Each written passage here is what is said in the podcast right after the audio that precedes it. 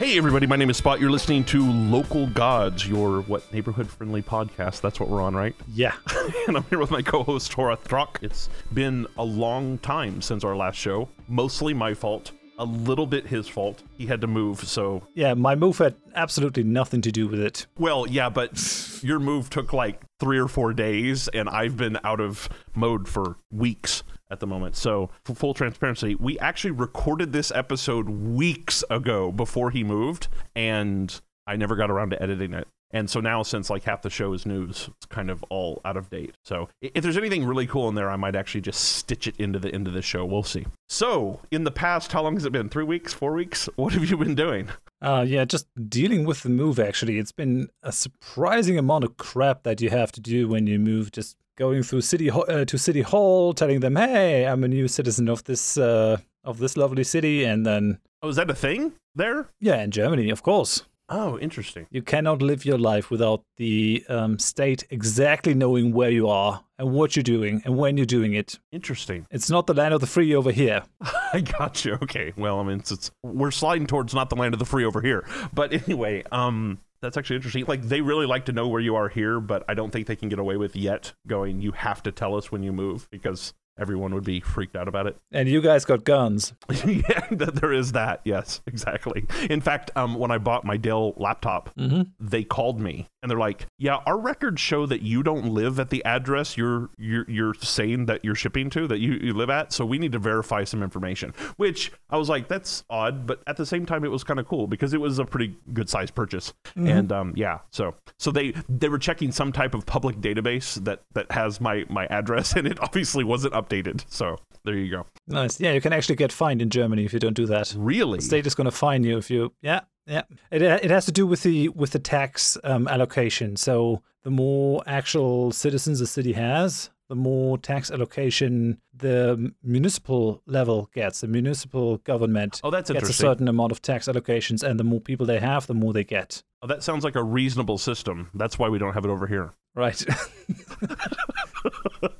I think over here, how much a region gets allocated happens to do with how much political power they have at the time. nice. Anyway, so like other than moving, what have you been doing? Um, playing playing my usual stuff, playing Stellaris, but moving has really been taking up most of my time, and then I've been ill for a week, about a week, so I was out of action. Um, I am slowly crawling back. And by ill, you mean in air quotes ill. You actually went on holiday. Yeah, definitely sipping those cough syrup cocktails. They were great. I bet. Yeah, that's nice. Cool. Yeah, no, I've actually been watching your Stellaris series Nice. with bated breath, which is always a weird term. I've never. I'm like, have you ever smelt bait? Because it's disgusting. So There's some bait, mate. Have you been chomping at the bits? Chomping at the bits. There's that too. Yeah. So many fishing terms to deal with that. yeah, that's cool. Um, I've been working as usual. I have actually got to play some stuff, but yes, I did. I got to play some games we'll talk about, which is nice. Yeah, I've actually missed talking to you Yeah, me too. significantly. Yeah. If you weren't married, I'm telling you, man. Anyway, so you want to get into some news real quick? Yeah. There's been some interesting stuff. Yeah, th- this is our first show since E3. Mm-hmm. In the first news item here, uh, Bungie, you know, they're bringing uh, Destiny 2 to the PC finally. I just thought it was odd. They in this article they talk about how they determine like the the the developer who's actually doing the port to the PC, and it sounds like it's not like just a direct port. They're they're actually caring about it. they talk about how recoil on guns just didn't work well on PC, so they're just removing them, which just seems really odd for multiple reasons. Right? Obviously, oh, okay, there's no recoil on the guns. That's going to be odd, I think. And also, you know, anyone using a mouse is always going to have better aiming potential than someone using a D stick. And now there's no recoil. Are they doing So- cross platform on Destiny 2? The article was written somewhat in a way that it implied that it might be, uh, because they were they were talking about how you know PC players will be able to outperform console players. So, but yeah, I, I just thought it was odd. Which which I think in that particular thing, I'm like, okay, so you think it just doesn't work well enough on PC, so you're going to remove it. It would be nice if you made it an option so somebody could turn it on. You know, because I would prefer my guns to have recoil. Yeah, depends on what kind of gun you're using. Uh, if I see a laser gun with with recoil, I'm always a little bit, eh, really? I knew you were going to say that. Yeah, no, absolutely. Yeah, I'm being But, pushed um, back by the weight of light. It works for Fallout, So anyway, um, Hmm. although I do wonder if you just had a laser-based weapon that you used all the time and it had no recoil because it wouldn't, right? I wonder if it would feel as punchy as we want guns to feel, right? One of the downsides, I think TB complains about this all the time, is that you know you have a first-person shooter and the guns don't feel like they're guns, right? They don't have that punch to them, and I don't know how you would get that out of a laser. I think that people like Bethesda and stuff should just be like, yeah, there's a cooling issue, so immediately when it fires, there's a heat sink which pops out the side, and that causes recoil. That's a Mass Effect thing, where in Mass Effect 1 they have this whole amazing system where you never need ammunition anymore because the gun just slices off tiny bits of metal inside the case and then accelerates it to crazy degrees. And then in part two, yeah, no, we thought that uh, that whole never needing ammunition thing that was just not great. So now we're back to using ammunition. If I remember correctly, though, in the first game when they were doing the whole shaving thing, you still had to use heat sinks. No, No? no, they would overheat. So if you were if we were giving Oh, um, that's right. fire all the time, they would overheat, and then they had to cool down if they That's right. Yeah. reach a certain threshold. In one of the Mass Effects, they actually had heat sinks, though. Yeah, in two and three. Oh, okay. Okay. I mean, it did wonders for the gameplay. I actually liked the gameplay for two and three um, more than more Oh, than yeah, Mass Effect too. one. Yeah. Um. Absolutely. On the list here is that Paradox. They made pricing changes. In some countries, yeah. Yeah, I don't necessarily have a problem with them doing pricing changes. I think people were overreacting. I do understand about them doing it without letting anyone know that they were going to be doing it, especially with a community that's that tight knit. Mm-hmm. but people freaked out. And of course, this brings back something, and we're going to talk about this in a minute with the Grand Theft Auto stuff. For some reason, people, which I understand if they feel like they have no other outlet, but they go and they use the review system on Steam, which is not made for that whatsoever. And they punish them by lowering their score. And it almost seems like, okay, maybe Steam should keep a this publisher or this developer rating Mm-hmm. as well on each game's page, which actually could be quite interesting. You, you mean you would sort of hold the negative reviews for a specific game away and just giving it to a certain company? Like you could rate companies on Steam. Yeah, I think that the majority of people, obviously, if they're Paradox fans, right, they probably don't think EU4 is shit. Yeah. That's not the problem. They're pissed off at Paradox as a company. But the only outlet they have is to go pretty much shit on EU4. Yeah. I'm not even saying that it's not right on a moral basis. I mean, it's not right as in it's not proper information. So mm-hmm. I, I, I mm-hmm. don't think most of those people want someone to encounter EU4 for the first time and then not play it because it has a shitty rating, right? I think that most people would actually like new people to play EU4. That'd be great. But they actually want to express their frustrations against the company. So that it would be interesting if, like, under the rating for the game, you actually had the publisher or developer rating as well, and people could express frustrations against the company, which would show up on all those game pages, which would actually be very interesting. I mean, it might actually cause some publishers to care a little bit more. Do you think though that that would force them to care? I think the the fact uh, of the matter is that the review bombing is actually quite effective. Driving down the review for a game is actually costing money, which hurts, which gets people to react. Take two issuing a cease and desist to one of the biggest modding platforms for GTA 5, 4, 3, and Max Payne. Yeah, Max Payne. Yeah. Do you really think that they would have reacted without the massive review bombing that basically pushed GTA 5 down to overwhelmingly negative? Well, I mean, I don't know. I mean, like, I think if the game's new, that matters more. I think how much it impacts sales is going to matter less and less on a curve the further you get away from the release date, right? I think most people who would ever want Grand Theft Auto 5 know what Grand Theft Auto 5 is and have seen a lot of content on Grand Theft Auto 5. So, I don't think so, actually. I mean, okay, if you kill mods off, your game doesn't have any longevity anyway, so maybe it makes sense to go down that route. if you think about it, so let's say that a publisher or developer they screw up because they make a bad decision on a particular game and it gets review bombed and that game gets tanked. The next game they come out with is a clean slate, and they know that. But if you have a publisher or developer rating on every game they publish on Steam,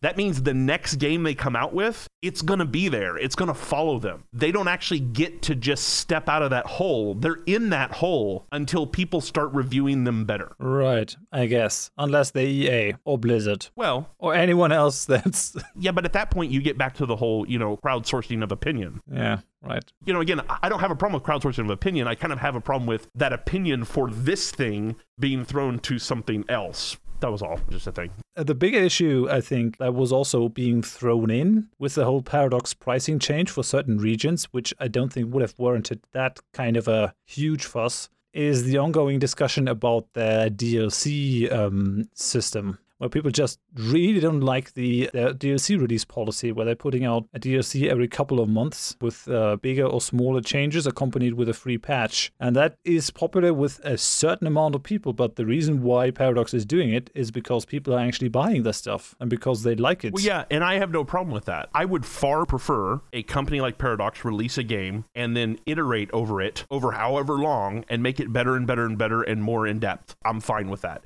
And me have to pay 15 or 20 dollars every few months to get a game I like already because I have to like it if I'm going to care to buy the DLC, right? So if I like it already and it's just going to get better, I would far prefer that there have been too many games that I've played from larger publishers that I really liked, but they had these issues here and there, and then they moved on to something else, and it's done. Yeah, I, I agree. In fact, that's honestly one of the things I like about Paradox the most is their iterative cycle and the DLC. Anyone who thinks that you buy that game and then you should get expansions for it for free for three years or four years is crazy. I mean, it's not sustainable. Yeah. I don't mean that like, you should be nice. These people need money. I mean, like, literally, it is not sustainable. If you want games from these people, if you want to continue getting quality products from these people, you will have to give them money ongoing at some point because otherwise they literally can't pay bills. Agreed. They got to pay the rent. Um, they're a company. They're not a non non-profit organization. The thing is, no one is forcing people to buy these DLCs. That's the that's the long and the short of it. You get a free patch Mm-hmm. that still improves your game, and if you don't want the new features, then don't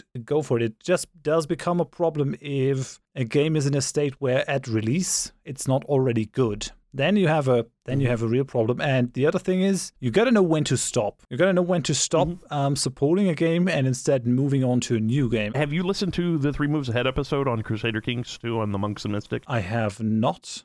They were actually talking about this. They're like, so Crusader Kings 2 has been around a while now, and it looks like they might be reaching about, you know, they're starting to reach past that whole historical thing, right? It seems like they're kind of like scraping the barrel now. And it, although this last scrape was really nice, and they actually asked at the end, they're like, you could get another great expansion of DLC for Crusader Kings 2 or Crusader Kings 3, which would you choose? And almost everyone on the panel was like, well, 3, because it's just time. Yeah. Please continue. I was just throwing that in there. I would call that the Star Trek rule. Whenever you have time travel episodes come up, That's a good point. then you know that they're running out of out of proper stuff to make into episodes, and that that's why you have in later series you have a time travel or time travel or holodeck, time tra- time travel and holodeck. Yeah. and I guess that is the the more supernatural stuff for Crusader Kings 2 is the time travel of strategy gaming. yeah. But uh, so now they're gonna come and they're gonna bring Tibet and uh, the Himalayas and all that kind of stuff after they already did Rajas of India. Uh, CK2 is actually, yeah,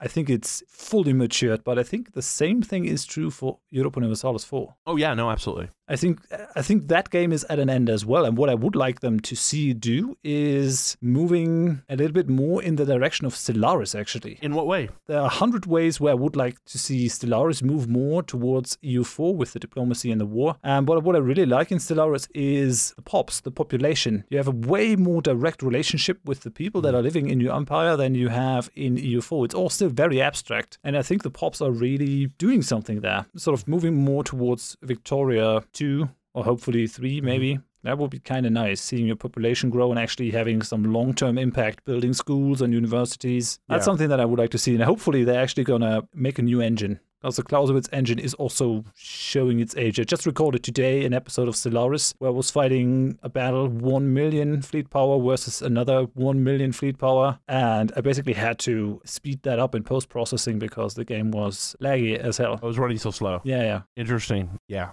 Anyway, you know, co-directors for the new Han Solo film they stepped down, and obviously most people probably heard, but uh, Lucasfilm announced that Ron Howard was stepping in, which is just an interesting thing. Cool. I was actually watching another video about it. I think on Star Wars Explained, uh, where he was doing a little like a quick live stream and just answering questions and stuff. And I didn't know this, but you know, there's only like three weeks left in production, like shooting. So what are they doing then? Uh, overseeing the, the cutting process, the editing process. Exactly. I mean, I, I guess they're going to do the rest of the shooting and maybe a few reshoots. I don't know. I mean, but he did mention as an example, Lucasfilm was doing what they called significant reshoots on Rogue One five months before it hit theaters.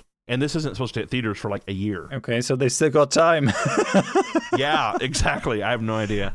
I'm not sure that we need a Han Solo movie, but you know, whatever. Anything in the Star Wars universe is interesting. I totally disagree. We definitely need a Han Solo movie. Now, um, you sent me that article. I, I read it, and it looks like prior directors that have now been fired were looking to make sort of a comedy. Yeah, they were portraying Han Solo in more of a comical figure than a, you know, kind of his normal snarky type way, which I'm actually happy that they're fixing that because I would not have liked No, I'm not. I, because I've, I've never felt Solo was a comical. no, he's totally comical. He's totally comical. He can be funny, but he's not a somewhat suppressed Jar Jar Binks. He seems like a comical, snarky guy because he just doesn't give a fuck sometimes, and you know, blah blah blah, and that's just his personality. But he's not Jim Carrey, for example.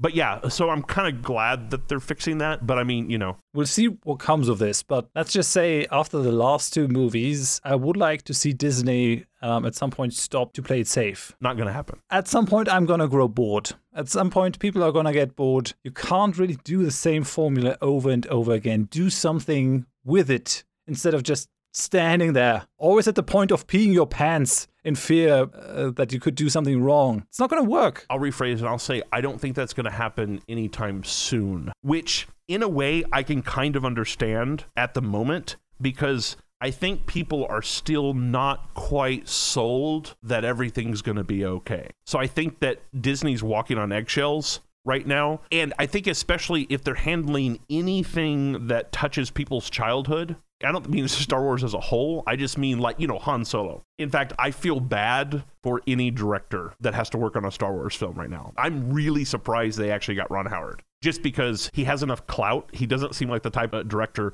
who would be okay with what must be the Bible of rules and restrictions and barriers that you can't step over. Rules are there to break them, I, and I hope someone does. It's not that Rogue One wasn't expertly executed, and it's not that it wasn't really a powerful movie. Well, it also wasn't his original vision. They came back and made re- reshoots.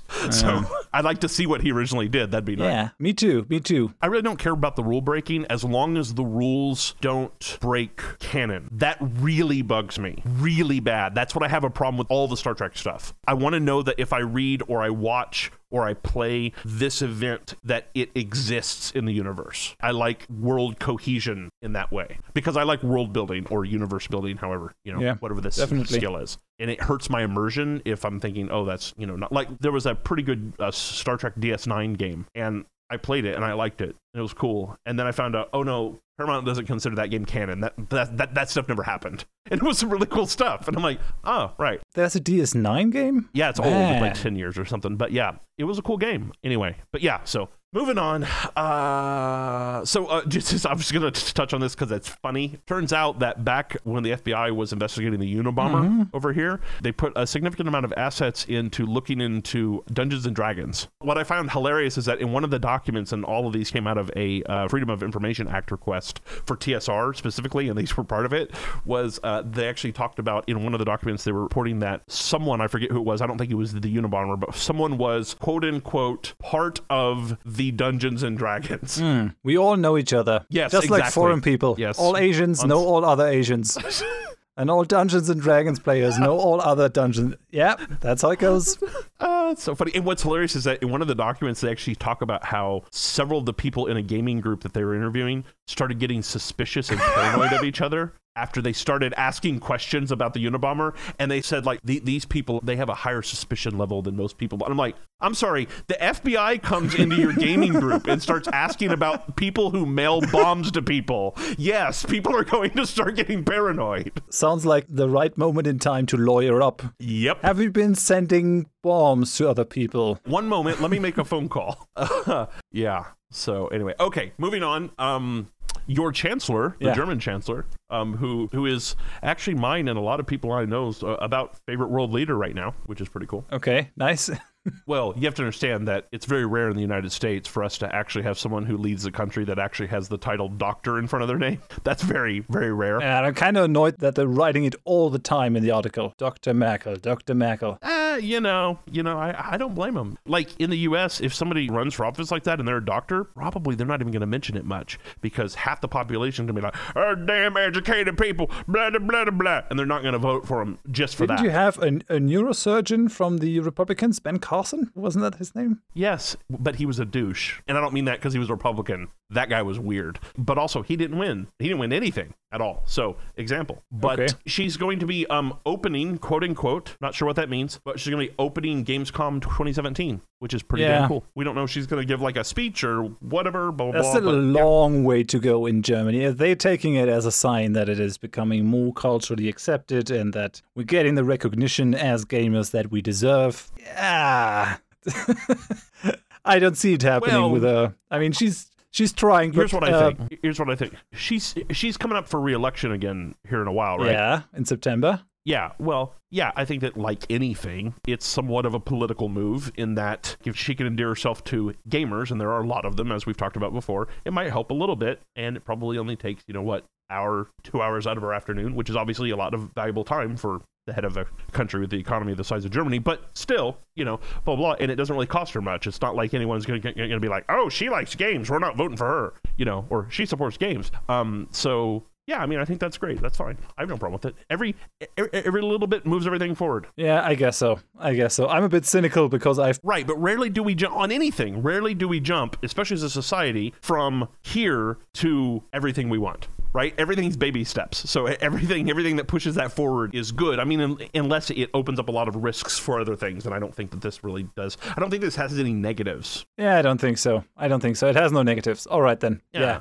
And another thing just worth mentioning, wasn't really going to talk about it a lot. There's a very interesting article in Polygon about a gentleman who I'm not going to try to pronounce his name, but you probably can. Volko Ruhnke. Well, there you go. Although he's a, an American, isn't he? Well, yeah. So I guess he, he's a, he has a, an American version of, of that name. Yeah.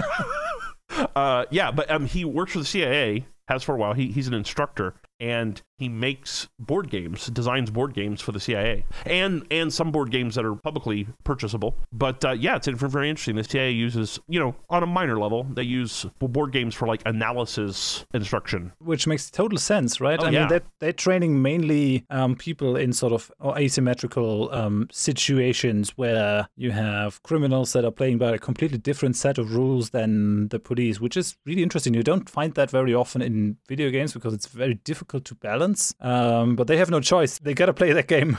Yeah, it was cool how they mentioned though that those games they don't even have to worry that much about replayability or even balance because that's not the goal of the game. The goal isn't necessarily to have fun. The goal of the game is to get your brain to approach problems from a different angle, which is really cool. Yeah, definitely. So anyway, but yeah, there was that. Um, and then you added this last one. Yeah, that's actually been a recent development in the thing. So, uh, composer Alex Mauer has gone full moron and has, has sent DMCA claims for videos of YouTubers of a game. And allegedly, she did not get paid by the developers, but she was taking it out on innocent YouTubers, just bystanders that were playing the game. There came a bit of news for that. So, the company, uh, I think Imago is their name, they have now, they're now preparing to sue Alex Mauer to definitely um, make sure that it is clear that they have the copyright and that Alex Mauer does not have the right to DMCA all these YouTubers. But it's it actually throws up a question of why basically some random person can just go up and DMCA YouTubers willy nilly. I mean, she doesn't have a company. She's just a composer. And the problem is, YouTube's implementation of the DMCA is their own homemade system. And the DMCA law, the actual DMCA, there you're liable for recompense if you're actually making fraudulent claims. Oh, right, And yeah, that yeah. is not inside the YouTube system, which is a real problem in my mind because we're having Oh, that that, is a problem. over and over and over again, the whole DMCA bullshit.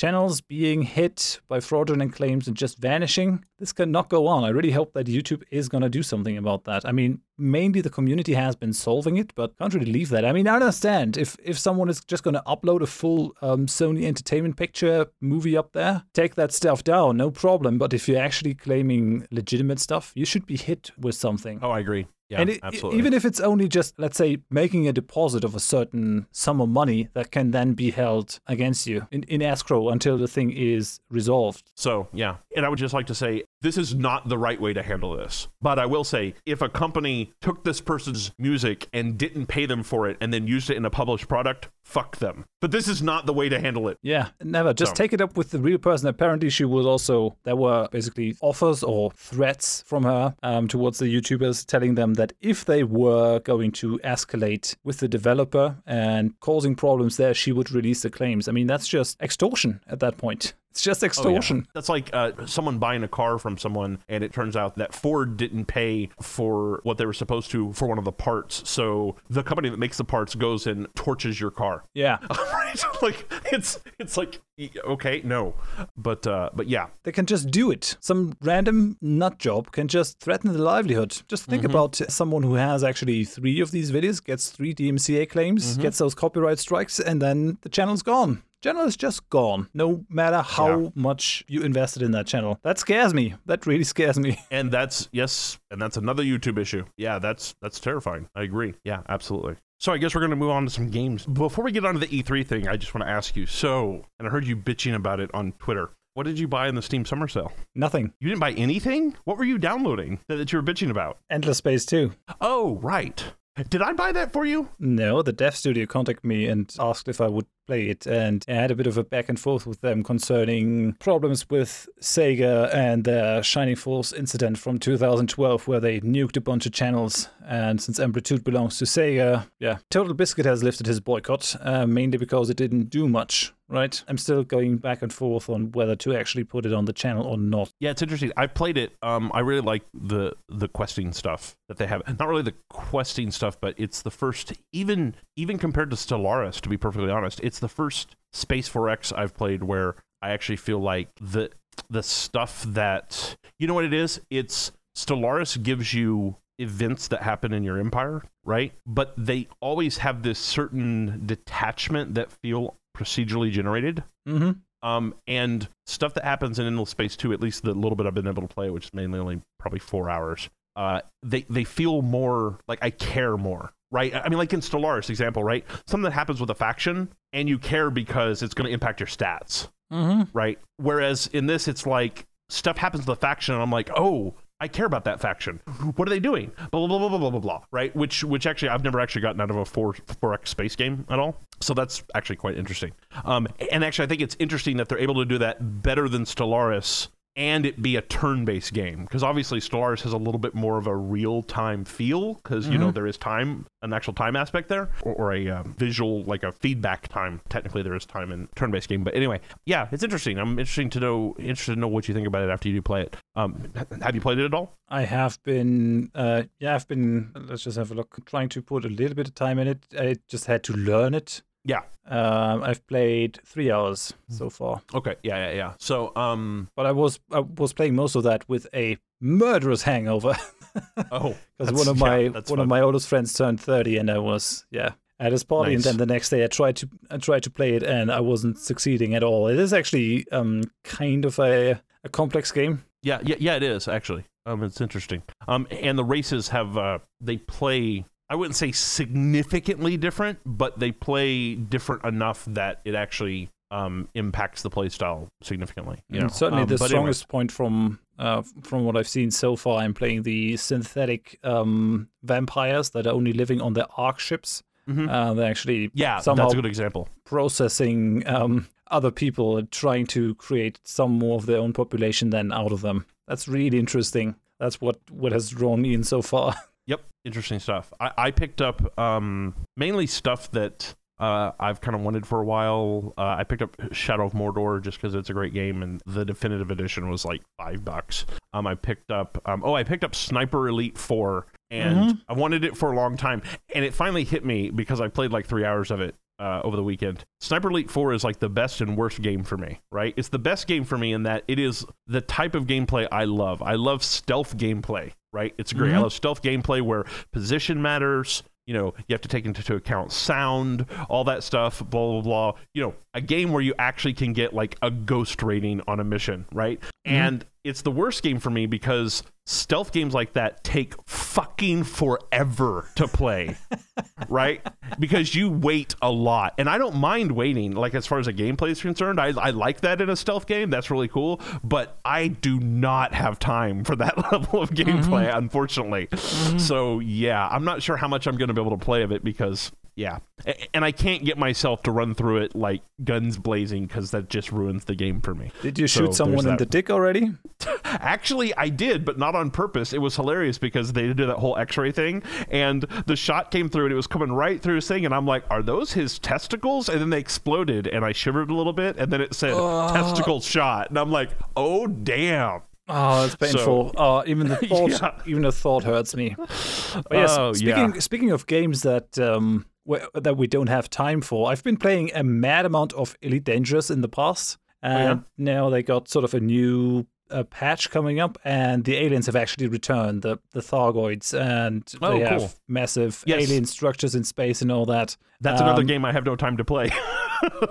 and I don't I don't either anymore. I've been I in the past I would have gone back and said, "Yeah, I'm going to back going to get back into it." But they said they are going to rework some some basic um, gameplay things, but yeah, I mean, I'm also at the at the max level of the grind. I've grinded everything. Mm-hmm. I got everything. What what else is there to do? I mean, yeah. And the the alien structures. Honestly, I can watch a video for that. It's sad. Yes. I really would like to see more stuff added to the game and some meaningful interaction. But their insistence on uh, it was originally supposed to be single player um, as well, and now it has this sort of forced online, always online thing oh, because right, they're yeah. running the background simulation with the prices and all that. I think that is hamstringing them in uh, to an amazing degree because they mm. have always to to think about how that impacts the background simulation and all that kind of stuff. It's an interesting simulation as as it is a simulation of the galaxy and all the planets, and then they got their Starforge thing that sort of created all these um, star systems and stars and all that according to certain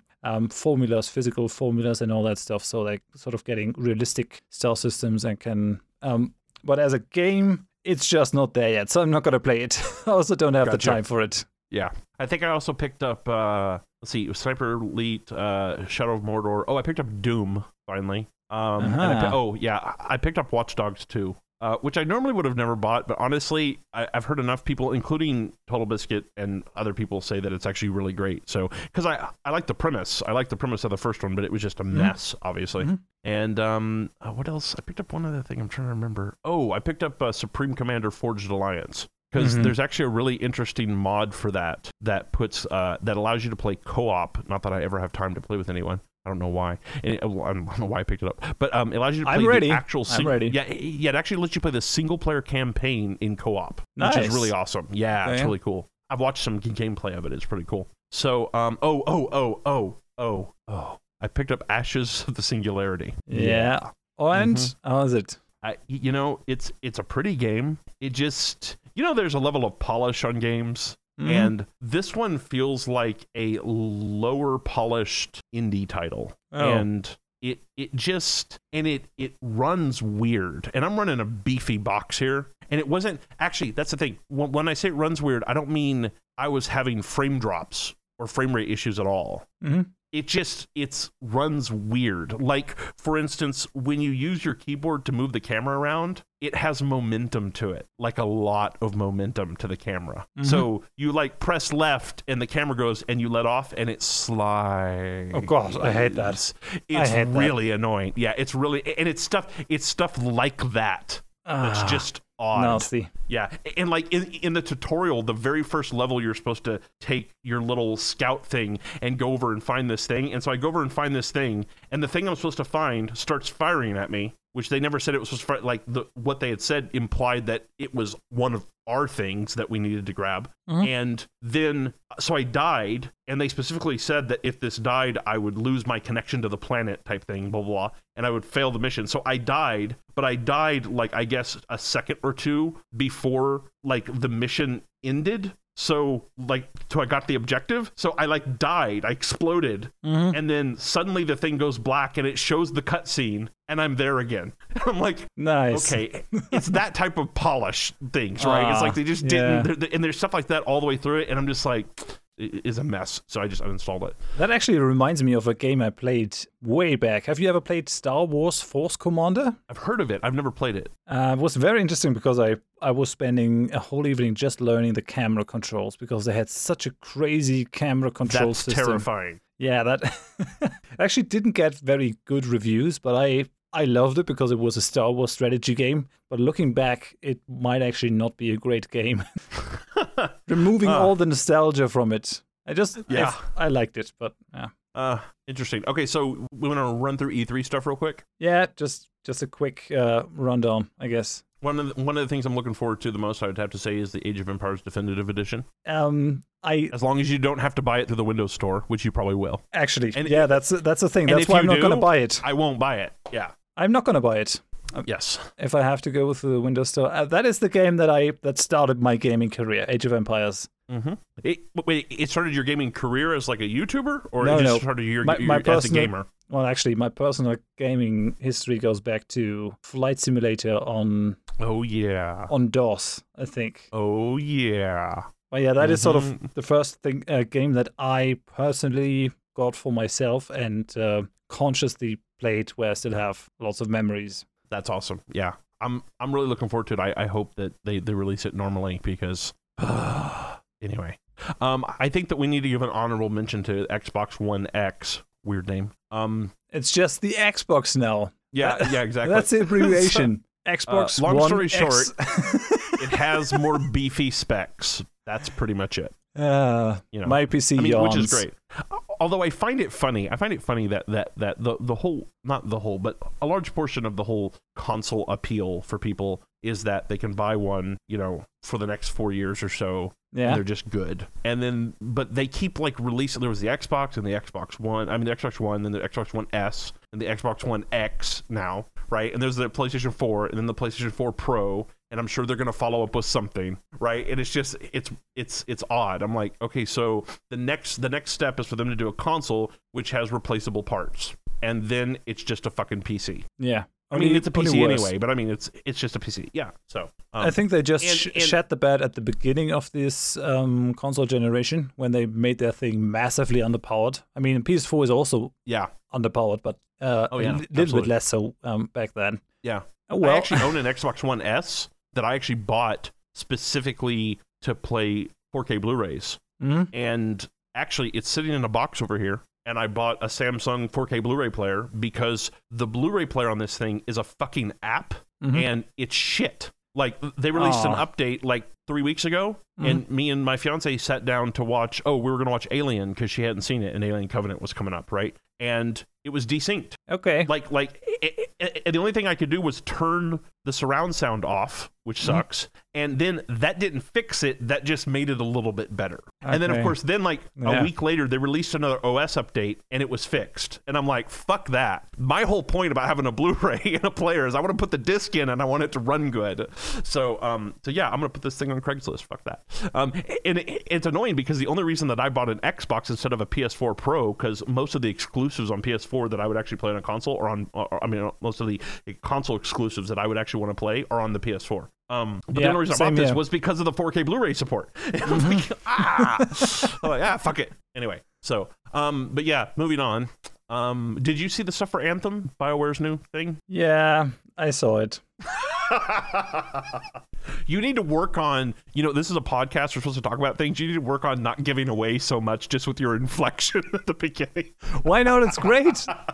Saves a lot of time for people. No, I mean it. It, it looks good. No, it, I, I have no way to judge it. The the main Oh, thing that right. I no that I sort of noticed uh, with myself as I was watching those um, E3 is that I'm getting old. I'm sort of all- these trailers are just sort of the kind of edgy Mhm. that I can't go for anymore. The Yeah. the mega super heavy action fight scenes and set to Yeah. a 60s movie tune set to Yeah. a 60s tune it's so it's so pseudo edgy Mm-hmm. which which annoys me but the anthem trailer i mean at least it showed gameplay right that that was nice Yeah. um but honestly i'm really not looking for another multiplayer game Oh, yeah, I'm not either. They, Well, that's my problem. Is like there's all these multiplayer games I'd like to play, but I just never have time to play them. Yeah, and I mean, I'm interacting with people all day. When I'm when I'm playing games, just for me myself personally, I, I want escapism. I don't I don't want Exactly. crazy. I want don't want crazy gamer dude bro in Mm-hmm. my game with me running through the dungeon. I had that in World of Warcraft, and that gets stressful. Mm-hmm. Come on, tank. Gotta gotta do this faster. Come on. Go on. Go on. Yep, exactly. Yeah, I, I want I want immersion. I want something that takes me out of the real world. You know, which is why I like narrative in games because usually you only get that really in narrative stuff. Yeah. Anyway, so yeah, it looks interesting, and the thing is, it's not even worth saying that it looks it looks good. It looks beautiful because it's Frostbite. So pretty much anything from, from EA these days is going to be on Frostbite, and Frostbite is a really really nice engine. Yeah, it is. looks And amazing. so so everything's going to look amazing on Frostbite. In fact, almost all the stuff from Bethesda these days, the newer stuff, is going to be um, either id Tech directly or based on id Tech, like the Void engine and Dishonored 2, and and uh, you know it's going to look good. Uh, I don't think the id Tech stuff looks quite as good as Frostbite, but but it's it's close enough. I agree. So, I actually, um, I uh, I watched one of the Fallout 4 VR trailers. That game does not look good. It already Mm-hmm. oh, didn't no. look good when it came out. Oh yeah, yeah, yeah. It looked dated when it came really out. badly. Yeah, yeah, absolutely. Which, and the thing is, like before, I would have said, well, they had to do that because they wanted to put more like geometric stuff on the screen, right? They wanted more trash, Yeah. for lack of a better word, right? And so they needed to downgrade the fidelity of everything. But these days, like you, you look at the stuff that comes that's coming out on Frostbite or Unreal Engine 4 and stuff like that, they do stuff like that all the time that has all the same amount of complexity on the screen as and it looks so much better. What the hell? Maybe Anyway. they should have made an effort to keep John Carmack. Just saying. Just saying. Yeah, well, yeah, maybe. Um, well, well, no, but but Fallout Four is not id Tech. No, but it That's might the be problem. If the, moving if better with a programming genius at the Oh, yeah. helm. I'm just Yeah. that's my train of thought. Yeah, no, I agree. Well, I mean, the thing is, we have a lot of really good engines out there right now, and if we had to have Carmack somewhere, I I'm okay with having him on the VR side because he he's the type of person that he's not just a programmer. He's a he is an actual engineer. I mean, like like remember he actually owns a rocket company called Armadillo Aerospace. Like like he's a he he- he is an engineer uh, nerd, right? And so um, I think that ha- having him work on the VR thing is probably I would probably choose that. You know, so Yeah, no, Uh, personally that's fine. Um, it's just for uh, s- a sad thing for Bethesda. Well, yeah, I mean, I mean, I think Bethesda needs to understand that they can't use. I think one of the reasons that they use that engine is because that engine supported more of the uh, like the stuff they wanted to do with like settlement building and stuff easier. But I think that they just need to build that stuff into id tech or do kind of what Dishonored did, where they actually have a sub engine that's based on a id tech fork, right? And and do that, you know, so that you have that visual stuff. So um, I think that mainly Fallout 4 was probably not probably it was started far before the id Software acquisition. So they probably didn't have easy access to it anyway. So on- You think once so? they get like a You think so? Yeah, I think so. Yeah, That's a I mean, while if you back, though, it, isn't it? Even after they bought even after they bought id software their next few games didn't use the id tech i think doom was the first one that used the id tech no no no no yeah no no no no no in fact if i remember correctly and i'll have to look don't quote me on this but i, I believe wolfenstein the new order was not id tech or was it i think it was unreal engine wasn't it I don't know, but it looks like they actually only got bought in 2009. I did not know that. I thought they were belonging to them Mm-hmm. It hasn't for a been that long. time. Holy Yeah. cow! it hasn't been that long. And so um and, like i mean you know fallout 4 had what like four five six years of you know ramp up and development time and stuff? You know i mean you know it's it's been a while. So i'm hoping that the newer stuff it looks like the newer stuff that bethesda's putting out now is all based on an id Tech first which is good. So anyway There where- are where hard times Oh, coming for Bethesda, um, especially after Witcher 3. Um, if, you, Yeah. if you go back to Yeah. Skyrim after Witcher 3, um, yeah, looks old. It looks really What's old. interesting is actually, actually, I um, I, I don't want to go down a rabbit hole in this, but I remember hearing, and I forget who it was. They're talking about uh, the new Assassin's Creed, the the Empire one or whatever it is that's in Egypt. They're talking about how a lot of the stuff that they showed in the gameplay trailers, which I haven't actually seen yet, looked like that team was like, oh, here's Assassin's Creed and our normal mechanics portfolio. And here's The Witcher 3. What can we snipe from The Witcher 3's awesome combat mechanics and pull them into Assassin's Creed? Because there's a lot of stuff in Assassin's Creed, the new one that's coming, that feels or looks like it's highly influenced by The Witcher's 3 combat mechanics. I'm all for it. I'm all for it. Yeah, oh, That's the way the industry grows. Exactly. That's exactly what you want. Okay. So, um, did, I assume you watched the trailer for Metro Exodus? Yeah, I did. I actually really liked it. That looks Yeah, it looks- amazing. It looks really interesting. I, I will just point out Metro has always, I think, one of its characteristics, like core, and I've read the books. Uh, Mhm. Well, I, I haven't read the one this game is based on because I think it's in German and it hasn't been translated. Mm-hmm. Is it in German or no? It's in. Uh, is it German? No. Uh, no, the, the author of the other books is Ukrainian. I, I think. Okay, right, right, yeah. Um, and it hasn't been translated for some weird reason. Um, I actually found a version that somebody translated personally, but it just wasn't up to snuff. I was like, it, it was one of those things where it, was worth reading, but I didn't want to ruin the experience from having an amateur translation. So after like a chapter, I stopped. Um, yeah, that's a that's a you know- problem that I often have with the LibriVox audiobook recordings. Oh yeah. That's sort of a free um, platform where people Oh. can record their own audiobook interpretations, and you get a lot of classics like I don't know Jane Austen or Oh, that's cool. I haven't heard of that. yeah. The problem is that the quality is uh, kind of very mixed. You get people that really know their stuff, and then you get some some amateurs that are Uh, yeah, not yeah, doing bet, it yeah. well, and then overall it's kind of a jarring experience sometimes. I bet, yeah. So anyway, I think one of the core things about Metro has always been a certain amount of claustrophobia, right? I mean, even if you don't suffer from claustrophobia, it's like, you know, you're down in a freaking metro system. That's the whole point, right? And there's everything's enclosed and anytime that you're not in an enclosed area, it's constant danger pretty much Mhm. because the outside is, is fucked. And this is pretty much sandbox. So I don't know, uh, like it looks like it's at least open world. Sandbox. I don't know how sandboxy it is, but it is open world. It seems, and that's cool. I actually really like that from a narrative point of view because Metro's always made me think, okay, so what's happening in other places in the world? Like because one of the things I like about stuff like that is like from a narrative point of view, if everything went to shit, and for instance, you were stuck in a massive metro system because everything was radiated above, how would you rebuild? How would civilization rebuild? I really like that stuff. So this looks really cool, especially the part at the very end. That's the part that really interests me about the thing where there's a train Mm-hmm. that's running yeah. and there's someone on it and he's catching i'm like okay i have questions now thank you which is really awesome but at the same time as far as gameplay i don't know if it if they're pretty much just going okay we've done the whole claustrophobic you know sneaking through places and now we're going to a completely open world thing which is going to pretty much change the game completely um, and i hope it can handle that because there are a lot of open world sandbox stuff you Yeah, know, and it looked like we'll see I got the same Metro vibe I got from the from the other games, so I'm I'm hopeful. Yeah. Okay. Cool. Um, Shadow of War looks interesting. Have you heard much about it?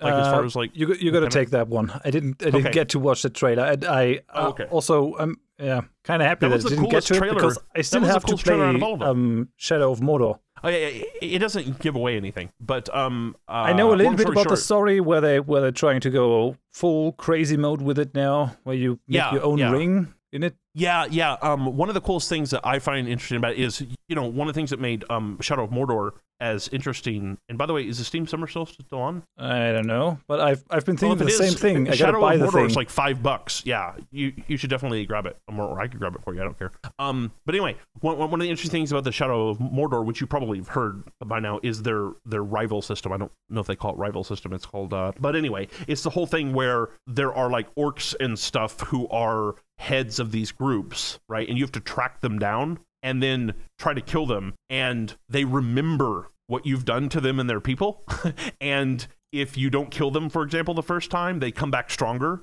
and Yeah, yeah, they get I've- more pissed off that. with you, and they'll st- and they'll start hunting you and stuff. Yeah, well, one of the cool things about this supposedly is that you can, and they haven't told how that works exactly, but you can actually beat a rival of yours and then recruit them and i don't know if it's like a voluntary recruit or if you know there's magic involved but you can recruit them to work for you and they bring their people with you. And like like like the paint colors and stuff on their armor and stuff change. And so so in that trailer there's actually a point where the ghost side of you that elf ghost actually Mm-hmm. says we need to build our army and so the whole point is you're actually building an army and these people start working for you which is kind of cool Okay, that's that's pretty Yeah. nice. Uh, but you could also do that in the in the normal in the, in the previous Shadow of Mordor, right? You could. Uh, I don't think you could get them to work for you. I think you just had to kill them. no, I think- think I think you could actually um, take possession of them and then uh, make them your thrall, and then send them to uh, a meeting with their higher ups, and then use them as an assassin against that one, uh, against the the next Hmm. level boss. I think I've Um, seen yeah, someone do that.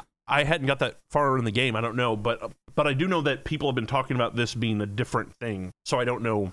I'm obviously talking out of my ass because I don't know. So uh, but uh, yeah. So yeah, nice that the. Nemesis system is making a comeback. Nemesis, thank you, not rival Nemesis. Yeah. So um, and then there was the Wolfenstein: The New Colossus announcement, which I'm totally hyped for because I love the, the the the first game. But we're not really going to talk about that because I know you don't give a shit. Um, we're Kill the talk about real Germans. Kill all the Germans. No, no, the Nazis. There's a difference. Um, anyway, the uh, but I did want to talk to you uh, shortly, just quickly about the trailer, especially the live action portion of the trailer. Yeah, because it was a total Lassie thing, right? yeah.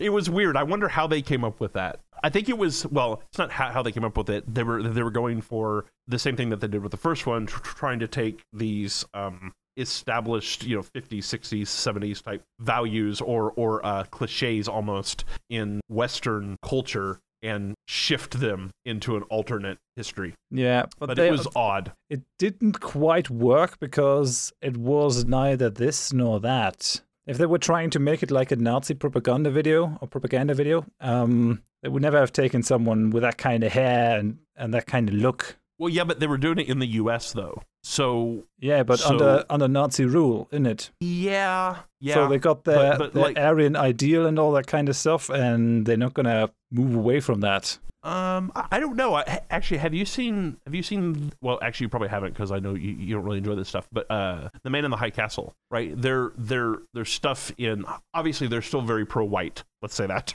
But um, but there is. It's not that everyone's because in the U.S. if you're going to take over the U.S. unless you're just going to kill you know 80% of the population um there's not you're not going to get the blonde-haired blue-eyed thing out of that many people And you really think the Nazis wouldn't be up to killing eighty percent of the population? Well, it depends. If they want the resources, they wouldn't because because because you wouldn't have enough people to actually work the resources, right? I mean, Uh. you would you would devastate the economy, right? Everything would fall into shitstorm, and you would have a logistical nightmare. That we're going down a massive rabbit hole there that we're not going to do. Anyway, I thought I thought the live action trailer part of that the live action part of that trailer was hilarious, um, or odd. Uh, and so yeah, but we'll move on. Uh, th- th- this is just a short um thing we had talked about. I think we talked about it last week, so it won't be actually the, the the episode we didn't actually release.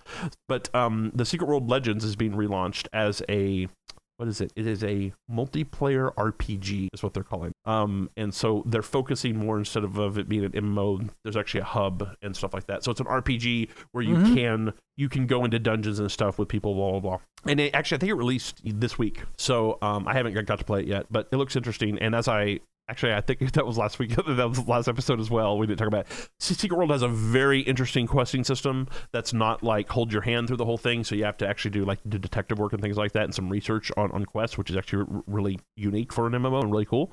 And supposedly all that's still in there. And uh, they they kind of dumbed down the actual uh, the skill system stuff. That there's actually some classes now because p- people are like, this is crazy. I don't understand how this works um, which is sad, but also impacts your bottom line. So I understand why they did it. And so yeah, but uh, might be worth checking out. Uh, y- are you going to play it? It's actually kind of sad Yeah. that we're going to lose the last episode. There was a lot of good stuff in there. Secret I'm- Wars discussion. I might stitch some stuff in. We'll see. Our discussion about the Thrawn book was also in that one, I oh think. yes, I'll definitely have to stitch stitch that in. So so just so everyone knows, um, my recording situation is about exactly the same. But Horath has actually moved and has um, a very nice womb he's built for himself around his mic now. Do so, not uh, call it the womb. the- the- you you told me you I said how is it No, you no, said no, it feels I- like I'm in the womb yeah, yeah. I, I said it is like. I did not say I'm in the womb. okay um anyway so so if if you hear some other conversations stitched in here they're probably from the last show and he might sound just a tiny bit more echoey. I don't think he was as echoey as he feared but um i don't think echoey is a word maybe it should be I think echo is a word. So let's let's move on. Secret World, play it and then tell me what you think. i will i will yeah uh we need a podcast so we can discuss stuff like that on Oh man, that would be nice. I know, wouldn't it? Yeah. Um, I mean, a podcast that people actually listen to. So um, anyway, uh, Bethesda did their whole like VR lineup thing. So Fallout VR, Doom VFR, and Skyrim VR. Now I want to ask you real quick. Um, the Doom, you saw the video for the Doom VFR, right? Which I just Uh, assume is virtual fucking reality. Um, because they they call it that. Definitely, definitely. Yeah. BFG. But did you actually see the gameplay video on there? I watched the Oh, oh, Skyrim one, okay, and I okay. watched the Fallout one. Uh, the, the the Fallout one actually did give me nausea. Right. Okay. The Doom one won't give you nausea because that's what I'm asking about. Did you see their solution, quote unquote, for movement No. in VR? What what are they doing? Teleportation? Uh, they're doing teleportation. It is interesting though. It's not just like a native teleportation thing. It's actually supposedly something that actually Oh, attaches they're building to it you. into the game. Right, it's in the it into game, and it actually Nice. has has Yeah. a narrative point to it, which is interesting. Um, Makes I'm not I'm not sure I would actually enjoy gameplay like that. I think that it would break my immersion immediately. Well, I, honestly, not to mention, there's no fucking way I will ever play Doom in VR. Okay, that's just nightmare fuel right there. Yeah, okay, I can see where you're coming Y- from. Yeah, no way. Didn't I see Blazkowicz, the, the hero of Wolfenstein 2 New Colossus, also move around in a wheelchair? Yes, yes, yes. in He one actually of the scenes? Yes, I think so. Yeah. So maybe they got something uh, going on there, Bethesda. I heard something about that. I can't remember. But anyway, yes, it looks interesting. I, I don't know. I don't know that I'm ever going to enjoy anything in VR where you're teleporting or you're just stuck in a position. It's just not my thing. I mean, like, what else can you do? well, exactly. That's my point. Actually, there is something you can do, which I have an idea about, but we're running behind time, and so that's not worth talking about right now. Anyway, um, uh, Sitting I mean, in a cockpit is the only thing that you can do. oh, well, yeah, there's that too. Yeah, absolutely. Because that works. That Mhm. works really well. Yeah. Um I think that I think that to get any like really good VR experience with like a first person shooter is you would almost see and I just said I wasn't going to talk about this. Anyways, think about I don't know in Germany. And here we have I mean it's not like huge, but in most places there are like laser tag places Mhm. you can go. That's here. That's here as well. Okay, so think about if you took like a laser tag thing, which has a large area already, right, with with some obstacles and stuff, but you wouldn't even really need all the obstacles. But obviously, if it was a larger area, you would have support pillars at some point, right? Mm-hmm. And the game would need to support understanding that those support pillars exist, and Yeah. and just and not not blatantly like you look out into the open and you see nothing but like rock pillars, but it would need to have a level that can change enough to where the support pillars are inside a wall somewhere, right? Type thing. And then you could actually have multiplayer matches somewhat, right? Not necessarily even. You could you could sort of have a dynamic range of objects that could be in the in the place where you have the pillars, like even a, a big plant or something. well, sure, sure. Yeah, yeah, yeah. yeah. thing, or uh, a, a pillar, Anything that or blo- b- blocks you from going there. Absolutely. Yeah. Yeah, and then and then you can actually have multiplayer matches in real life, like laser tag, right? But everybody's wearing a VR goggles. And yeah, that would look very stupid from the outside, but well, well, yeah, but who be cares? Awesome from the E- e- inside. Everyone who plays VR looks stupid from the outside. But yeah, um, it would be it would be pretty interesting. And actually, if you think about it from a, an actual like a service point of view, like someone did that, it actually wouldn't be that expensive. It wouldn't be re- near as expensive, like as far as location and stuff, as even a VR place because there's actual obstacles you have to upkeep and all that stuff and blah blah blah, and, and keep people from climbing on shit and blah blah blah. This would just pretty much be like an open freaking warehouse. Right, it wouldn't even need to look good, right? Like, like the walls and ceilings and stuff could be plywood if you wanted to, because it doesn't matter. They're not going to be looking at it, you know. Um, like the most expensive thing would be the goggles, which you you would roll into the price as a rental, and then the sensors, you know, and that's really about it. It'd be interesting. But anyway, okay. So last on the list for uh, E3 here that we're, we're going to talk about. Oh, I, I will give an honorable mention just because the trailer is so fucked up and weird. The Beyond Good and Evil 2. If you haven't seen the trailer for that with with the swearing monkey, I have heard of it. Uh, very interesting trailer. Enough of me. actually aesthetically it looks really interesting. But anyway um I, I- i'll just give a mention to battlefront 2 just because it's star wars and blah blah blah. And um while the multiplayer looks almost exactly as the old one because it's it's they're both for frostbite. Uh the single player is what i actually care about what i'm actually interested in. We'll see. Um actually did we talk about the whole battlefront thing last the the last episode that we didn't release i think we did I have no idea. Okay. But well, anyway, I- you told me I didn't even know, but actually, my friend Janina was actually presenting the Battlefront 2 stuff um, at E3, which was interesting. Um, and that's cool. But I'm actually really interested in the upcoming uh, Inferno Squad novel, which is coming up. And actually I have some something to say about that in the book section here in a minute. Yeah, I'm actually, from what I've seen, I've, I've seen the trailer, I've seen that presentation because I was actually watching the E3 Snarkathon by Total Biscuit of Mhm. the E3 conference, um, and then I saw her, and then I then I messaged you. But Mhm. I'm really happy that they're going that route down now. I mean, I would have liked to see Battlefront One, well, Battlefront One, the previous Battlefront title, Mm-hmm. to come out with a single player campaign. I think it's a damn shame Oh, that they didn't. It was I a agree. blatant money grab for the movie release. Yep. And I'm happy I didn't spend any money on it. So, uh, but I'm I'm gonna I think I'm gonna buy Battlefront 2 just for the single player campaign. Yeah. If it is any good, it looks looks very nice. The only thing that um, hasn't really been addressed from what I've seen is yeah the fact that if you are getting the hero in a match, the match is fun for you and for no one else. Yeah.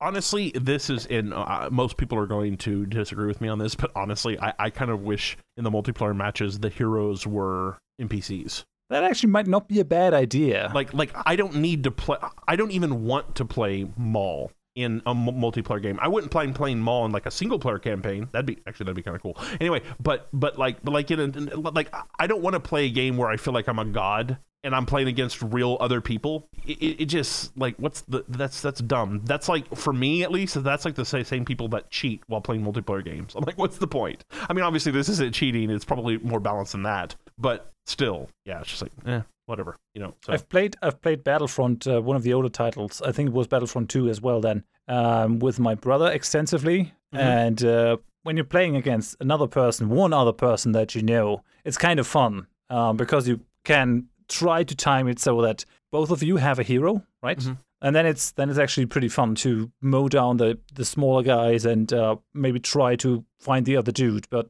um, if you're playing open matches with a lot of people, it just uh, yeah, Yeah. it becomes the purge or, or something. the or purge. Yeah. Uh, yeah, that's good. Or I wouldn't mind. Like, it would be interesting if there were matches where one side there were like thirty people that were all playing normal characters, and then one side there was a hero, like an asymmetric yeah, type thing. asymmetrical. Yeah, yeah. Like, but it has to be properly designed. There's a, Well, sure, a whole obviously. other can of worms. No, what I was suggesting is they do it that way, and they don't properly design it. Just for fun, then. No, I'm messing with you. Anyway, Yeah. So, Thanks. it's Uh, it's late. I've been I've been working all day. I'm messing with you. Okay, so um, I think that that gets us through the the E3 stuff. Yay, we're done on that. Great. Um, Yeah, it's- I'll throw real quick that I've I played some Prey and Dishonored 2. Nice. How far are you? our last, uh, in Dishonored 2, I think I'm about halfway through. Mm-hmm. In Prey, I'm about five percent through. Prey's not grabbing me. It's not. I don't know. It's weird. It's it's like um, and it's not the gameplay. The gameplay's great. It's just Mm-hmm. that I don't know. I, I I don't know what it is. And like like the aesthetic is great. It's like sci-fi. It's you know it's all it's like sci-fi mixed with it's it's very Bioshock influenced on the aesthetic, Mm-hmm. which is fine. I have no problem with that. But it's I don't know. It's just not grabbing me. It's odd. I don't know. I think it terrifies me. I'm not sure.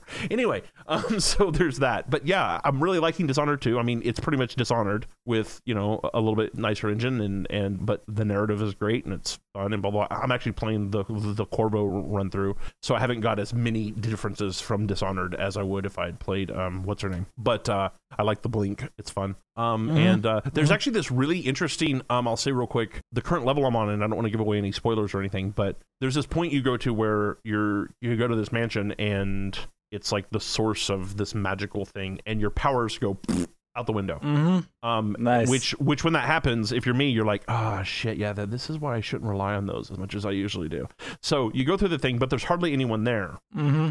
If you did, did you play the first one? Nope, but I Oh. watched I watched a lot of it. Okay, great game. Anyway, but you, you know the, the like the outsider, the guy that you go to the void and he talks to you, and he's the one that gave you the powers in the first place. Mhm, mhm, That guy, mhm. yeah, he shows up and he gives you this device which allows you because something happened in this in this house in the past, and he gives you Yeah. this device which allows you to flip between present day and that night in the same Yeah. house That's a nice narrative device. Yeah, it's really interesting. Yeah. Right. So so it's it's actually interesting. Like if you're wanting to switch and there's something in the way Mhm. of where you are in the past or in the f- present, whichever one you're wanting to switch to, you can't switch. Right. But there's some really Okay. interesting uh mechanical gameplay stuff there. Like Uh-huh. um uh, again, I don't want to give anything away, but like like there's this point where in I think it's present day, you can see this break in the wall that you want to get through, but some concrete has fallen down and you can't get into it, right? And then you flip into the past, and there in the past, like in the present, it's completely ran down and there's stuff overgrowth everywhere and blah blah blah. And in the past, like there's people there, they're having like an event type thing and blah blah. And so you you're having to dodge guards and all this stuff.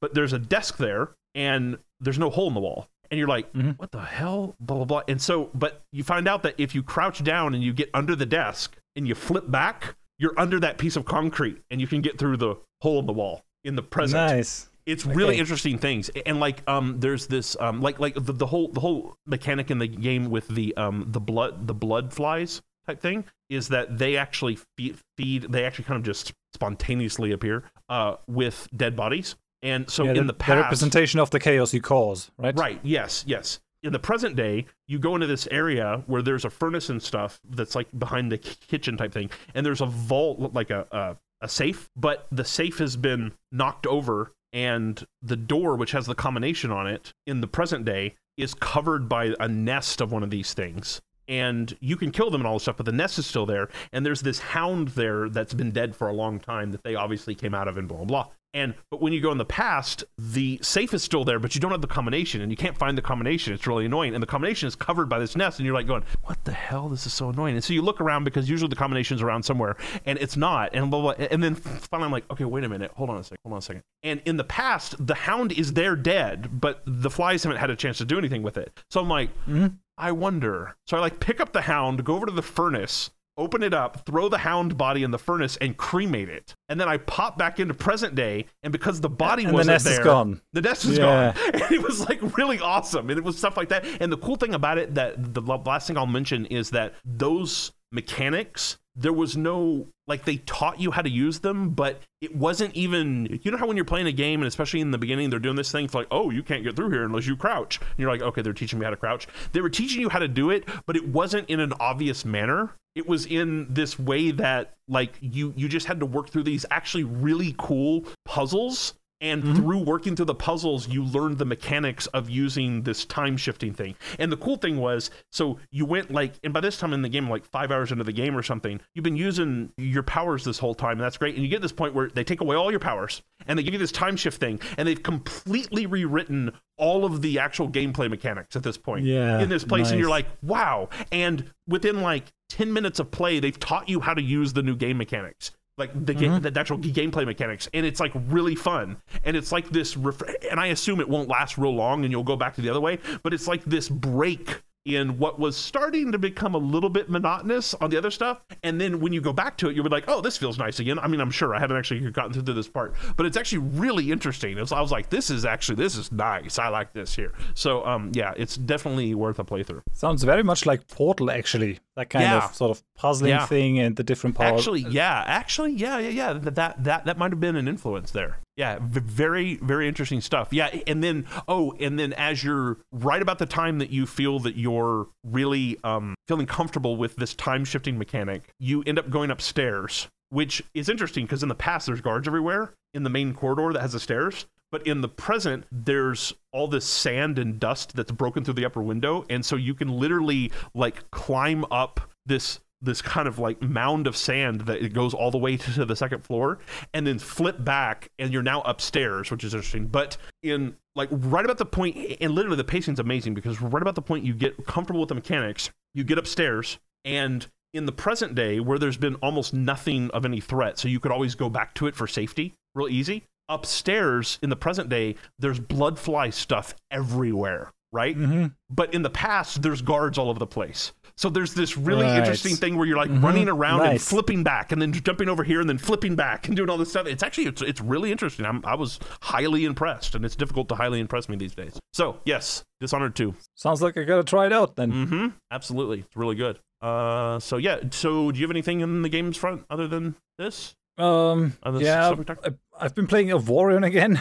trying yeah. to build my my uh, battleship, but I've kind of stopped because the fighter mechanic. I like I like fighters and mm-hmm. a little craft that you can you can have in there, and you can do that over there too. But um, the controlling them is a little bit cumbersome, and it is still riddled with bugs, which basically Mm. makes fighters unviable because they, uh, due to some problem uh, with the engine, um, they always come out with zero HP, so or one Mm. HP then. So they are super squishy, and you can't really use them, and that destroyed my whole fantasy of playing it. So I'm going to wait until that one is fixed, and um, then I'm going to jump back in, maybe even do a series with it. Cool. Yeah, I would I would love to get some time to do some multiplayer with you on that stuff. So, um, Yeah, they they've uh, I think they've already pushed the alliance update now. And one of the cool things that they did now is that um, I'm not sure if it's already live, but in the beta you can pull ships from the workshop and you can upload your ships to the workshop, which is really nice because there are a lot of amazing community creations already in the workshop. And I can Oh, really see that giving the game a lot of um, big push. Nice. So the, cool. the usual Star Destroyer and uh, other uh, franchise stuff is on there. of course, yes. different classes of the Star Destroyer, even the Imperial class, and then um, yeah, different A bunch ones. of them. Yeah, that's cool. So, ha- have you played anything else? Well, I assume you have. N- no, no. No. Moving. Well, well, I know. ill. I know you've been playing Stellaris because I've been watching them. Yeah. So, what what about your mod? Tell me about your mod now. Come on. there is no mod. I've just been. I've. I've been. My day usually goes like this. I wake up. I eat some food with my fiance. She leaves to go to the lab. I work all day until like eight or nine in the evening, and then I shower and I get to sit in bed for like an hour while we have like the office on or something while we unwind and we go to sleep. So during that hour, I've been kind of like popping open my laptop and trying to get my head around, the, you know, the anatomy of a mod in Stellaris and blah blah blah. Mm-hmm. And um, as we've talked about before, modding is only as effective as the developer wants it to be. Yeah. Part of the time that's a business decision, and part of the time it's just that they haven't put as much time into it or whatever. Um, Stellaris is pretty moddable, not extremely, you know, but you know. eh. So I had this mod that I got an idea for while watching your stream, actually. So I was watching the point where you were fighting the what is it, the Unbidden? Mm-hmm. Is that right? Okay, Yeah. Yeah. Yeah. and it hit me that an empire with your economical strength, right? It doesn't make sense that an empire like that would be moving fleets of the size, which I think at the time were about 200k, that Mhm. you were moving them around on the other side of the galaxy, and that you wouldn't probably choose or at least have the option to put some type of forward operating facility out there, right? Because if I remember Mhm. correctly, you had an issue where you needed repairs pretty badly, but it was such a long track back to your closest spaceport that Yeah. you just didn't do it. Yeah. And it hit me that if you actually could mod in a like a spaceport that could be built what I would prefer is not even over a planet, anywhere in, in a sector that didn't have to be in your sector, right? And, Yeah. and it, it could be anywhere normal or anywhere in a sector owned by a government you were at war with, even if it was extremely expensive, right? Because it would be a temporary thing. It wouldn't be something that you would build and leave there. That it might actually be worth it in a war because obviously repairs are cheaper than just buying a new ship from scratch. Mhm. So Mhm. I wanted to do a, a station which you could build pretty much anywhere, not tanky. That wasn't the point. You would have to defend it somewhat, Mhm. but would provide repair and possibly upgrade services at a Mhm. diminished rate. And its Yeah. cost was a multiplier, much like the influence build cost on frontier outposts, Mhm. where the further away from your closest starport, the more expensive it got. And I'm talking about Mhm. expensive, expensive. Like in that case, just to pull something out of my ass, maybe a hundred energy a month. Maybe the same in minerals, right? Which is a massive amount of money. But at that point in your economic place, right, it would almost be worth having something if you're let's say the war only lasted a year or two. If you think about Yeah. it, if it's a hundred a month for two years, what's that? Twenty four hundred energy credits Yeah. for you to actually have a place where you could fall back three or four sectors and repair or do an upgrade would would actually probably be worth it to you at that point. And obviously there's some balancing things there with the cost. And it would be something you would tear down afterward. And my best case scenario for, for this whole thing was it would be a spaceport which would have modules like a normal spaceport, but it wouldn't have to have to be over a planet. I mean, you could do that. That would be fine. It wouldn't be a huge deal.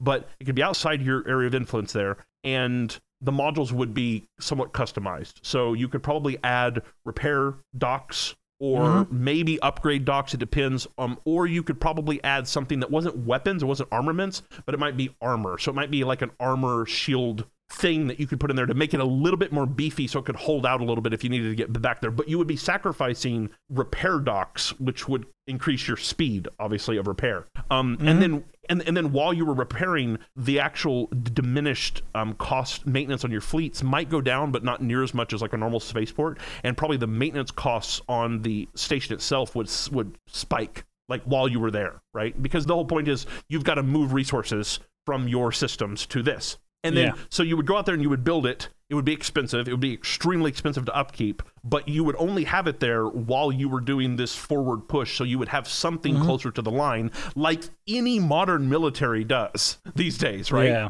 And Yeah. that's the balance, right? The balance would be it would make more sense for you to do that and be able to save the ships in your fleet so you wouldn't have to rebuild them from scratch to make that worth it. And I think that obviously, as I think Sid Meier's has said, you know, game design is all about giving the user interesting choices. It gives mm-hmm. you something else interesting to do. And originally, I would just call it just plainly boring forward operating station. But then I thought about calling it like forward colon operating station, and you could actually do a whole series of mods that are all about that type of thing, like like things that would allow mm-hmm. you to mm-hmm. do temporary things to push, you know, support towards your front line. Yeah. The problem is, is that, and the reason that we're actually talking about it all is that there are a lot of problems in Stellaris with doing that. So, for example, um, from what I've been able to find, there's no way to do that multiplier based on distance for energy or minerals Uh-huh. on an upkeep. Okay. Yeah. You can do Yeah. it. I think you can do it on a build cost, but not on upkeep. There are other things like uh, you can't. I don't think there's any way to build an actual spaceport that has module slots.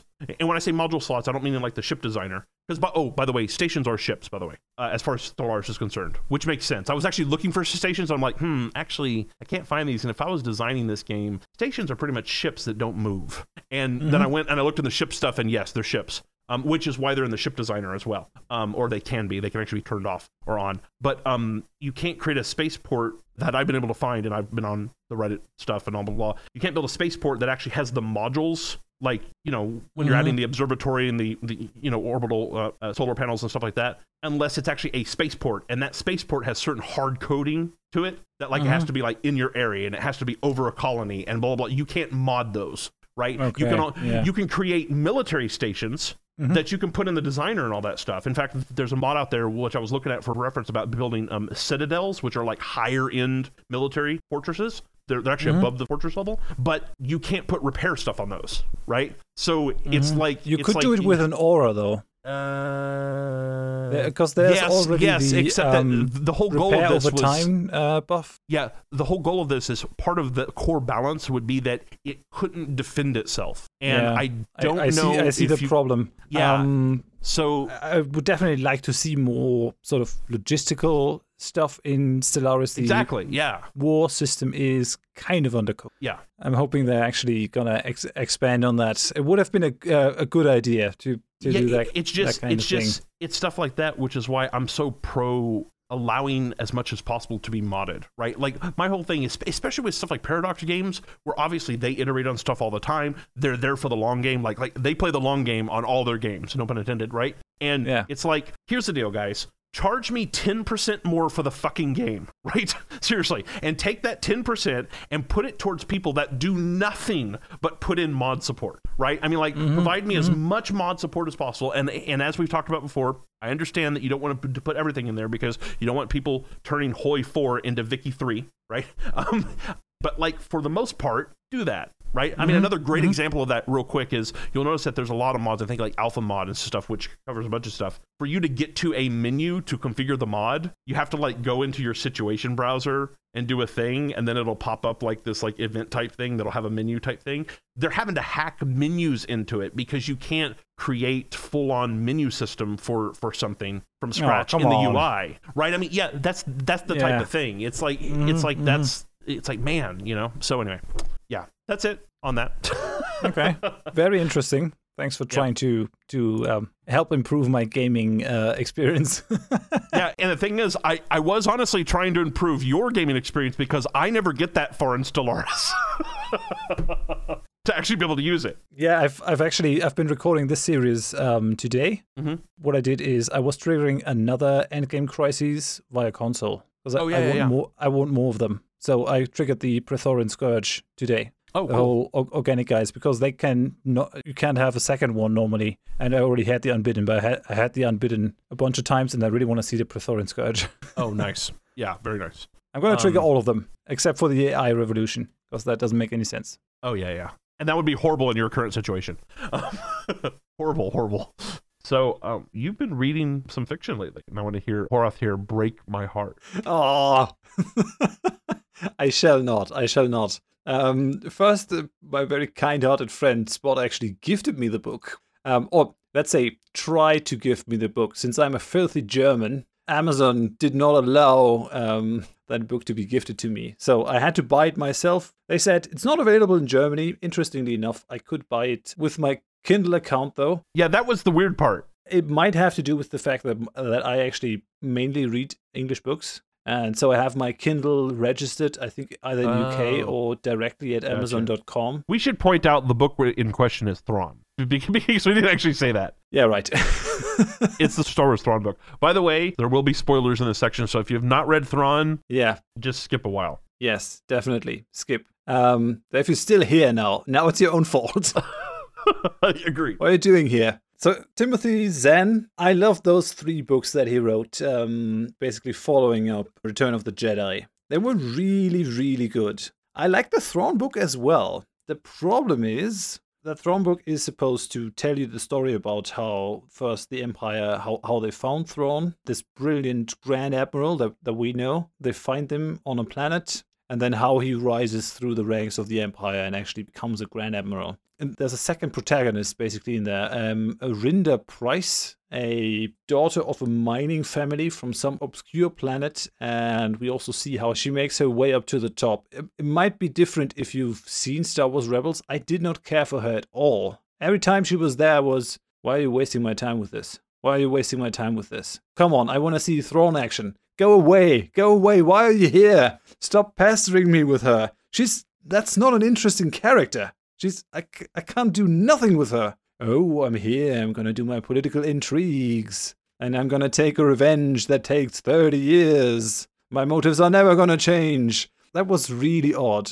I like the Thrawn stuff. The problem is because we were so close to him all the time, it felt a bit profane almost. Like he, he lost a little bit of his magic because I could watch him so closely. I think um, the old Timothy Zahn books, the trilogy that he did, I'm just going to call it the trilogy from now on, was a better series and he made for a great antagonist in that one because he was not always visible. So you were more a victim of his brilliant plans because you were following the heroes, not uh, necessarily the antagonists. At some point, uh, sometimes you did, and I think it takes away from the from the magic to actually see him go through the things. What I found particularly jarring is that he seems not to get the political side of things, which makes no sense because warfare is politics. That's just that's one and the same. You have resources, you have goals. You I think he did get the political side of the thing. I think that that was made clear in the and end. he just decided not to go for it. Well, we no, I mean, I think that that was because obviously, if you remember,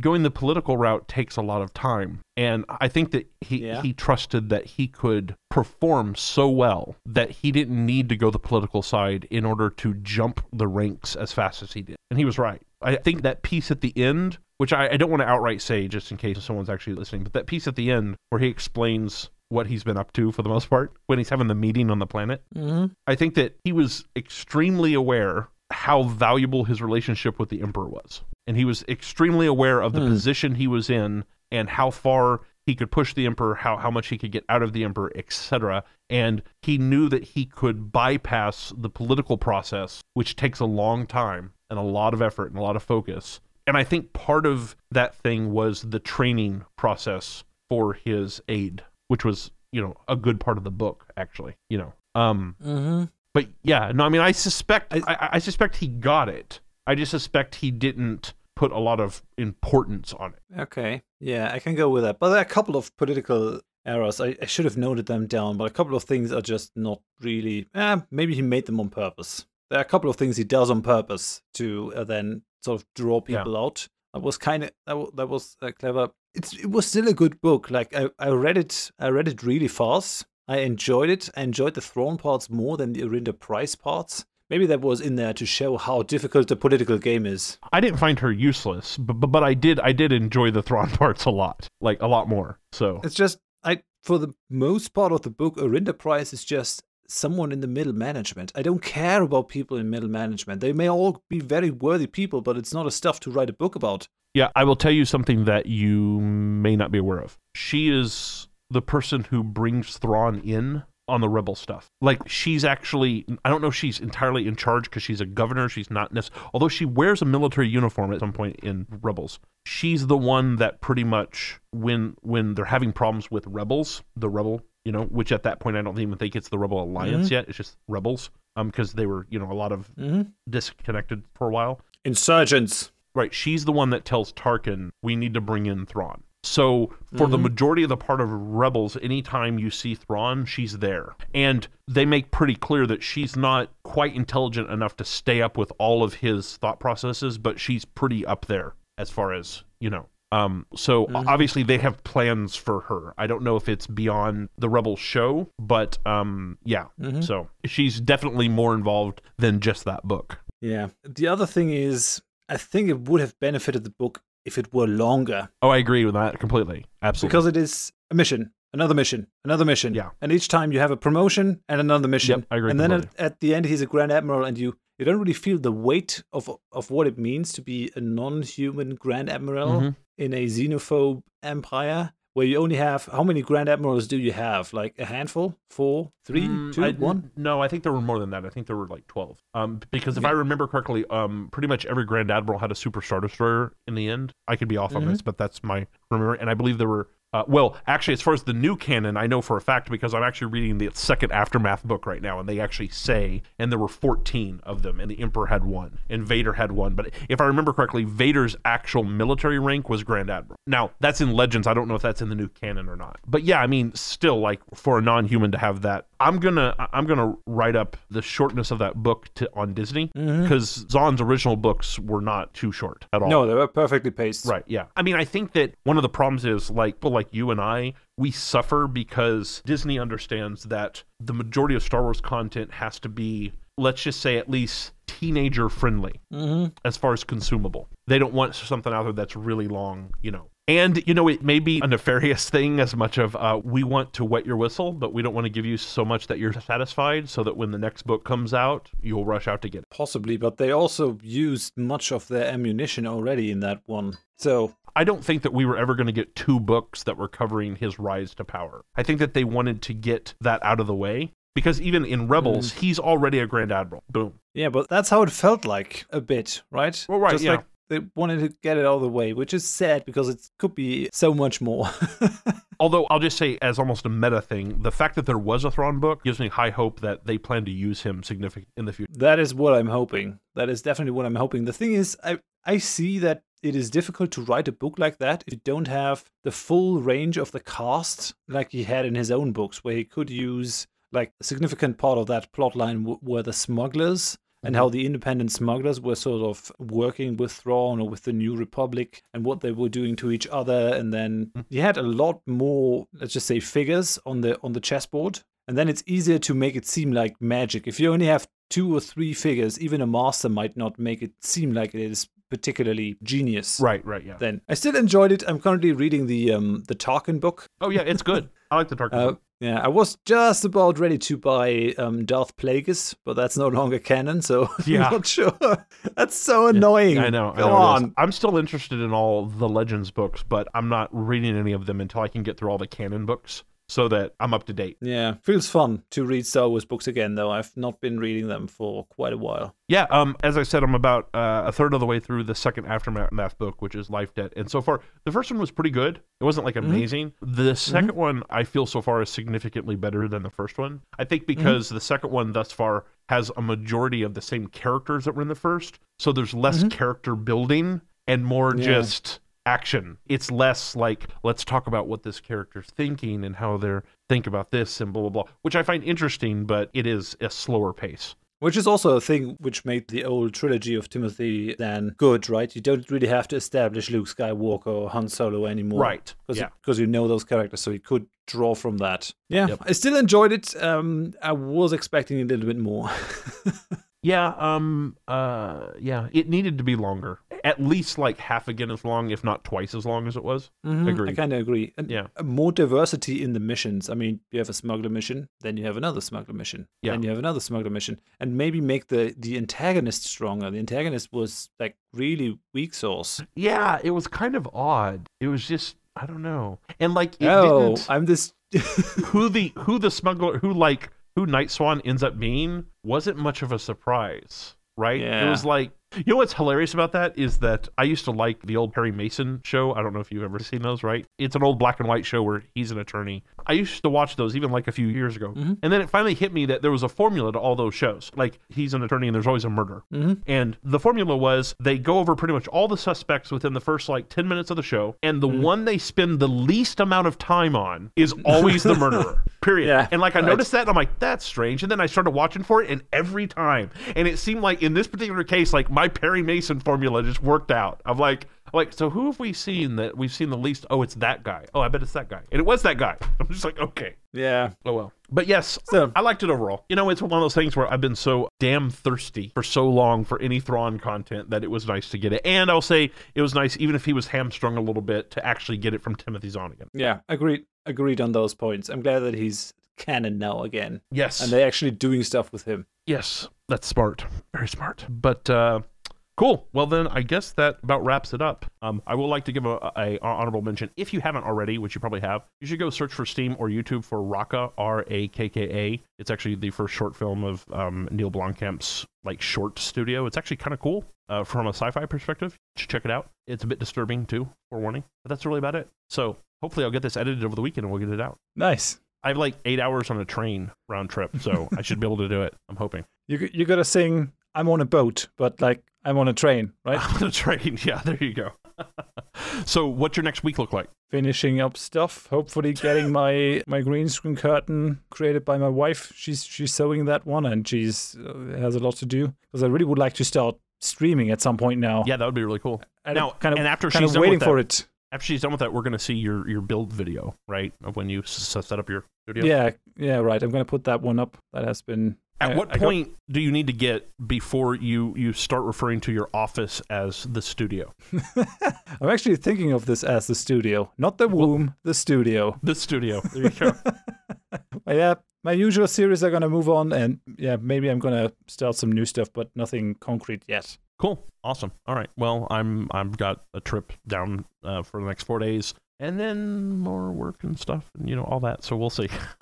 I'm actually getting to read some, so that's nice. I actually have the books to talk about. We'll do that next time. And Nice. um, yeah, I'm, yeah. I'm reading the uh, the talking book. Oh, it's good. I like it. Actually, do you like it? Yeah, I've, I've I've just started. I've just started. Oh, yeah. Um, Yeah, it's good. So Yeah. The the We'll see. um the thing I like about that the most is you actually get to see uh, a lot more about the relationship between him and Vader, which is cool. yeah, that's going to be very interesting. it- I'm looking forward to it. It's something that adds a lot, I think, to even their interactions in like A New Hope. Like like Mhm. adds a little bit of layer there, which is cool. I'm looking forward to that. Yep. Cool. All right, man. Well, um, awesome. Well, thanks everyone. Uh, if you would like to send us any comments, comments at localgods.net. And yeah, please give us a rating, you know, good or bad. We, we'd like to know. Tell your friends, family, dogs, cats, all of those, especially All of them. Tell especially all of them. cats. Yes. Cats love this show. So, um, At least mine do. Yeah, exactly. All right. Well, then uh, we'll see you next week. And um, thanks everybody for listening. Um, actually, I got I, got one more correction. Um, one of our uh, listeners, uh, one of my subscribers, uh, Wolfric Arneson, has uh, corrected us. We talked about Admiral Hackett and Admiral Anderson in Mass Effect. So he said yeah. Keith David is not Admiral Hackett in Mass Effect. He's Admiral Anderson. Admiral Hackett is Lance Erickson. Right. So that's that's what I was. Yeah. Oh. yeah, okay. uh, th- Yep. thank you for clearing that up, Wolfric. Uh, Yes, if thank you're you. listening to that, I do appreciate it. So yeah. Yep. There we go. All right. Thanks. Okay, Bye awesome. bye. See you. Everybody have a good day. Bye.